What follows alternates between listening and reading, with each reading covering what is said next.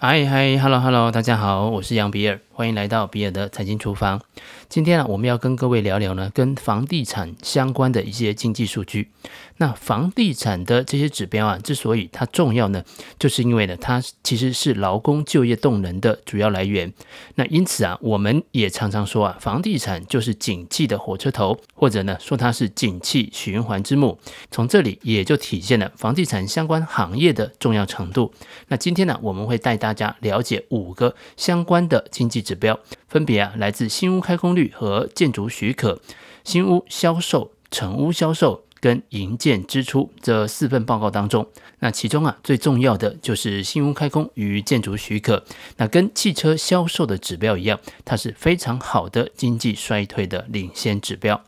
好，新屋开工啊，是由美国商务部普查局调查各地的房屋建筑，它发照的这些单位，然后呢，用来了解啊上个月这个地区啊新开工的建筑建案。那在每一个月的月中会公布呢前一个月的资料。从新屋开工的数据呢，我们可以了解到全美啊各地业者的总新屋的户数。从新屋开工也能够反映房地产相关的采购、投资等等的风向，那同时啊也能够反映当前经济的强劲的程度，同时呢预告未来的经济走向。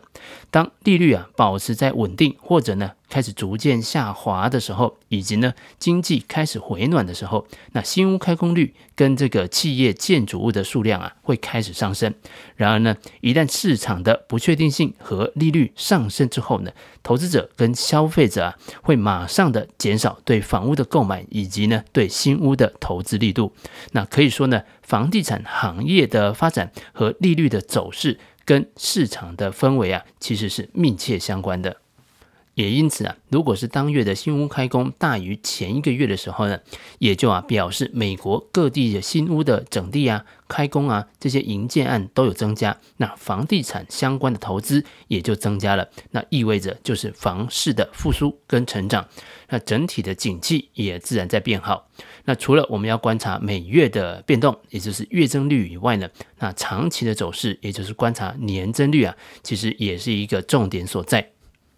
营建许可啊，则是指建商在开工建房子之前，要先取得地方政府的许可执照。那取得了这个许可证啊，未来才会有更多的房子会被建造出来。因此呢，这个营建许可呢，是领先于新屋开工的指标。我们也注意到，美国经济咨商会其实把营建许可这个指标啊列入领先指标当中。跟汽车的销售一样，他们几乎都会在经济衰退的时候最先开始下降，那经济复苏的时候最先开始上升。那的确啊，在过去的五十年当中，几乎每一次的经济好转都是由这两个，也就是汽车跟房地产先行好转所推动的。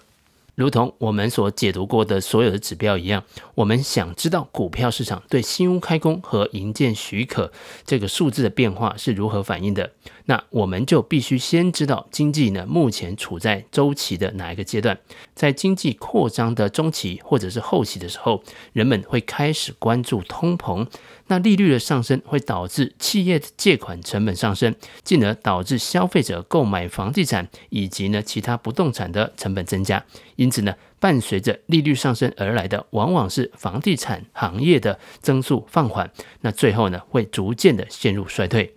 也因此，这个时候的新屋开工如果是增加的话，反而会被市场解读为熊市的一个开始。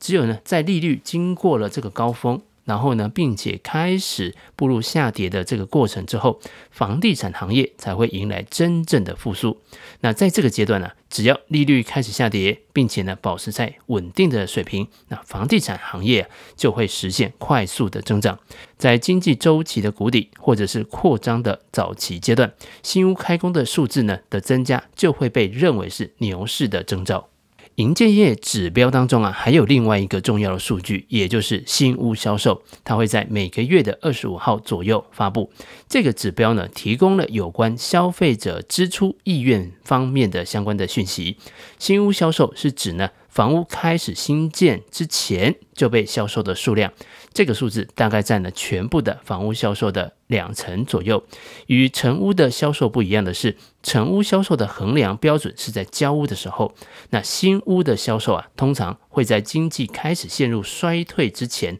就开始下降。并且呢，会在整体经济开始复苏之前呢，就开始上升，与房屋的开工的状况啊密切相关，可视为是景气的领先指标。美国的商务部的户口普查局会提供每个月独栋房屋在全美以及呢各分区的这个销售数据，并且啊统计在期末仍然还在销售的房屋的库存数量，以及啊去化这些库存所需要的时间。那如果需要的时间越短呢，则代表了当时房市的需求越强劲。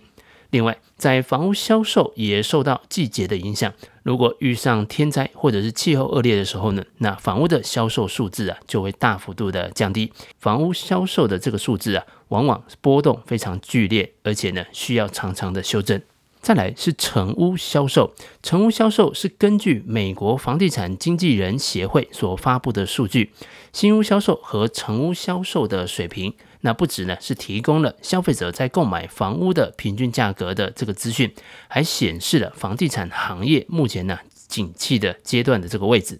那全美房地产经纪人协会呢，会在每个月的二十五号左右公布上个月的成屋销售情况。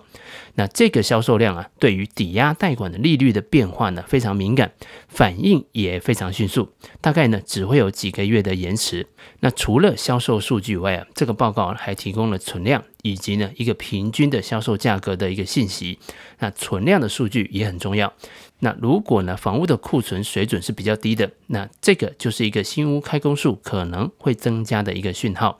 那同时呢，这个房屋的成交的平均价格呢，也是房地产景气的一个好用的指标。好，值得留意的是呢，这个新屋销售跟成屋销售的重要程度啊，其实是不及新屋开工以及呢这个营建许可的。原因是呢，他们总是在被修正跟调整，而且呢，还需要注意的是啊，这两个指标对股票和债券市场来说呢，它是一个典型的旧消息，往往啊在对股市的影响产生之后，指标才会被公布。因此呢，这些指标和新屋开工的指标有前后的关系。新屋开工指标会先报告，然后后呢，新屋销售的情况会跟新屋开工啊有高度的相关。好，最后一个啊是营建支出。营建支出的数据是由美国商务部在每个月的第一个工作天公布的。那他会发布前两个月的数字。由于啊延迟的时间很长，所以通常营建支出的报告并不会受到市场多少的关注。这项指标很容易改变，而且呢总是在事后做一些调整。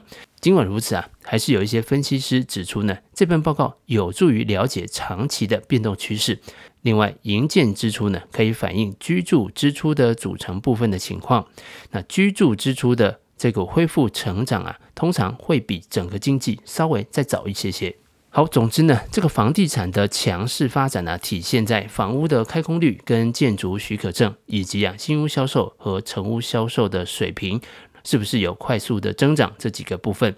房地产在某一个时期的强劲发展，往往呢是由于利率的下跌，或者是一直维持在一个相对平稳的水平所造成的。那利率的上升呢，会导致房地产走弱，而且啊，当利率处于一个上升的趋势的时候，那房地产的走势啊，通常都会是一个疲软的状态。